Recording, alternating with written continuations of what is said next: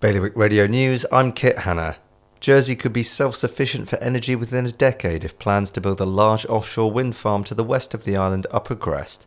Meanwhile, Guernsey has published its first ever anti discrimination legislation, and if approved by the states, the law will come into effect on October 1st, 2023.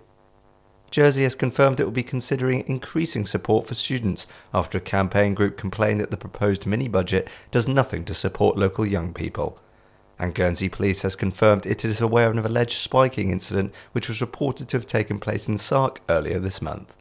For more on all of today's stories, visit bailiwickexpress.com. Your weather today will be mostly cloudy, the wind will be a southwest to west light force 3, and there'll be a top temperature of 21 degrees. That's the latest from the Bailiwick Express news team.